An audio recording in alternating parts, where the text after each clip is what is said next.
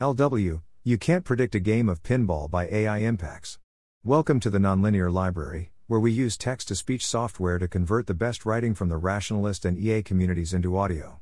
This is You Can't Predict a Game of Pinball, published by AI Impacts on March 30, 2023 on Less Wrong.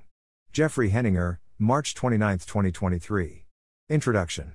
When thinking about a new idea, it helps to have a particular example to use to gain intuition and to clarify your thoughts. Games are particularly helpful for this, because they have well defined rules and goals. Many of the most impressive abilities of current AI systems can be found in Games.1. To demonstrate how chaos theory imposes some limits on the skill of an arbitrary intelligence, I will also look at a game, pinball. In this page, I will show that the uncertainty in the location of the pinball grows by a factor of about 5 every time the ball collides with one of the discs. After 12 bounces, an initial uncertainty in position the size of an atom grows to be as large as the disks themselves. Since you cannot launch a pinball with more than atom scale precision, or even measure its position that precisely, you cannot make the ball bounce between the disks for more than 12 bounces. The challenge is not that we have not figured out the rules that determine the ball's motion. The rules are simple, the ball's trajectory is determined by simple geometry. The challenge is that the chaotic motion of the ball amplifies microscopic uncertainties. This is not a problem that is solvable by applying more cognitive effort. The game. Let's consider a physicist's game of pinball. Forget about most of the board and focus on the three disks at the top. Each disk is a perfect circle of radius, or the disks are arranged in an equilateral triangle. The minimum distance between any two disks is LC Figure 1 for a picture of this setup. Figure 1 An idealization of the three disks near the top of a pinball table. Drawn by Jeffrey Heninger. The board is frictionless and flat, not slope like in a real pinball machine. Collisions between the pinball and the discs are perfectly elastic, with no pop bumpers that come out of the disc and hit the ball. The pinball moves at a constant speed all of the time and only changes direction when it collides with a disc. The goal of the game is to get the pinball to bounce between the discs for as long as possible. As long as it is between the discs, it will not be able to get past your flippers and leave the board. A real game of pinball is more complicated than this, and correspondingly, harder to predict. If we can establish that the physicist's game of pinball is impossible to predict, then a real game of pinball will be impossible to predict too. Collisions. When the ball approaches a disc, it will not typically be aimed directly at the center of the disc. How far off center it is can be described by the impact parameter, b, which is the distance between the trajectory of the ball and a parallel line which passes through the center of the disc. Figure 2 shows the trajectory of the ball as it collides with a disc. The surface of the disc is at an angle relative to the ball's trajectory. Call this angle theta. This is also the angle of the position of the collision on the disk relative to the line through the center parallel to the ball's initial trajectory. This can be seen in Figure 2 because they are corresponding angles on a transversal. Figure 2 A single bounce of the pinball off of one of the disks. Drawn by Jeffrey Heninger. At the collision, the angle of incidence equals the angle of reflection. The total change in the direction of the ball's motion is 2 theta. We cannot aim the ball with perfect precision. We can calculate the effect of this imperfect precision by following two slightly different trajectories through the collision instead of one. The two trajectories have slightly different initial locations. The second trajectory has impact parameter b plus db, with dbb. Call db the uncertainty in the impact parameter. We assume that the two trajectories have exactly the same initial velocity. If we were to also include uncertainty in the velocity, it would further decrease our ability to predict the motion of the pinball. A diagram of the two trajectories near a collision is shown in Figure 3. Figure 3 Two nearby possible trajectories of a pinball bounce off of one of the disks. Drawn by Jeffrey Heninger. The impact parameter, radius of the disk, and angle are trigonometrically related. B equals r sin theta, see Figure 2. We can use this to determine the relationship between the uncertainty in the impact parameter and the uncertainty in the angle. dB equals r cos theta d theta. After the collision, the two trajectories will no longer be parallel. The angle between them is now 2 d theta. The two trajectories will separate as they travel away from the disk. They will have to travel a distance of at least L before colliding with the next disk. The distance between the two trajectories will then be at least L2 d theta. Iteration. We can now iterate this. How does the uncertainty in the impact parameter change as the pinball bounces around between the disks? Start with an initial uncertainty in the impact parameter, dB0.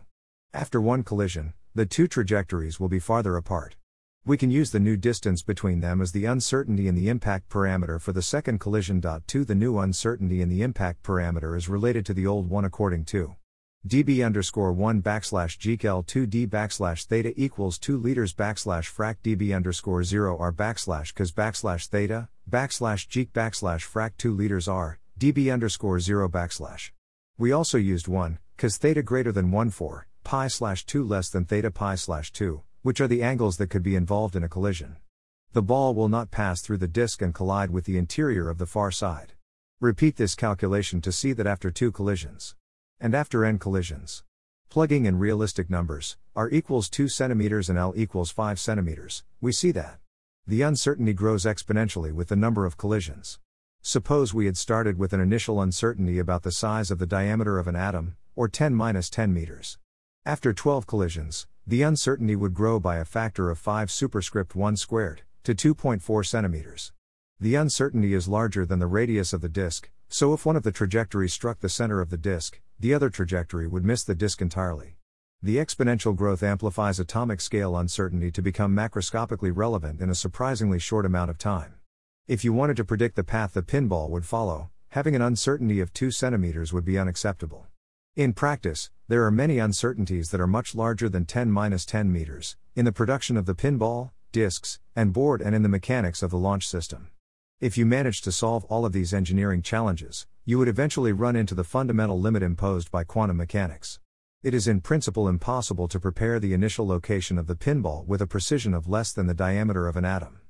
Heisenberg's uncertainty principle is relevant at these scales. If you tried to prepare the initial position of a pinball with more precision than this, it would cause the uncertainty in the initial velocity to increase, which would again make the motion unpredictable after a similar number of collisions. When I mention Heisenberg's uncertainty principle, I expect that there will be some people who want to see the quantum version of the argument. I do not think that it is essential to this investigation, but if you are interested, you can find a discussion of quantum pinball in the appendix. Predictions You cannot prepare the initial position of the pinball with better than atomic precision, and atomic precision only allows you to predict the motion of the pinball between the disks with centimeter precision for less than 12 bounces. It is impossible to predict a game of pinball for more than 12 bounces in the future. This is true for an arbitrary intelligence, with an arbitrarily precise simulation of the pinball machine, and arbitrarily good manufacturing and launch systems. This behavior is not unique to pinball. It is a common feature of chaotic systems. If you have infinite precision, you could exactly predict the future. The equations describing the motion are deterministic. In this example, following the trajectory is a simple geometry problem, solvable using a straight edge and compass. But we never have infinite precision. Every measuring device only provides a finite number of accurate digits. Every theory has only been tested within a certain regime, and we do not have good reason to expect it will work outside of the regime it has been tested in. Chaos quickly amplifies whatever uncertainty and randomness which exists at microscopic scales to the macroscopic scales we care about.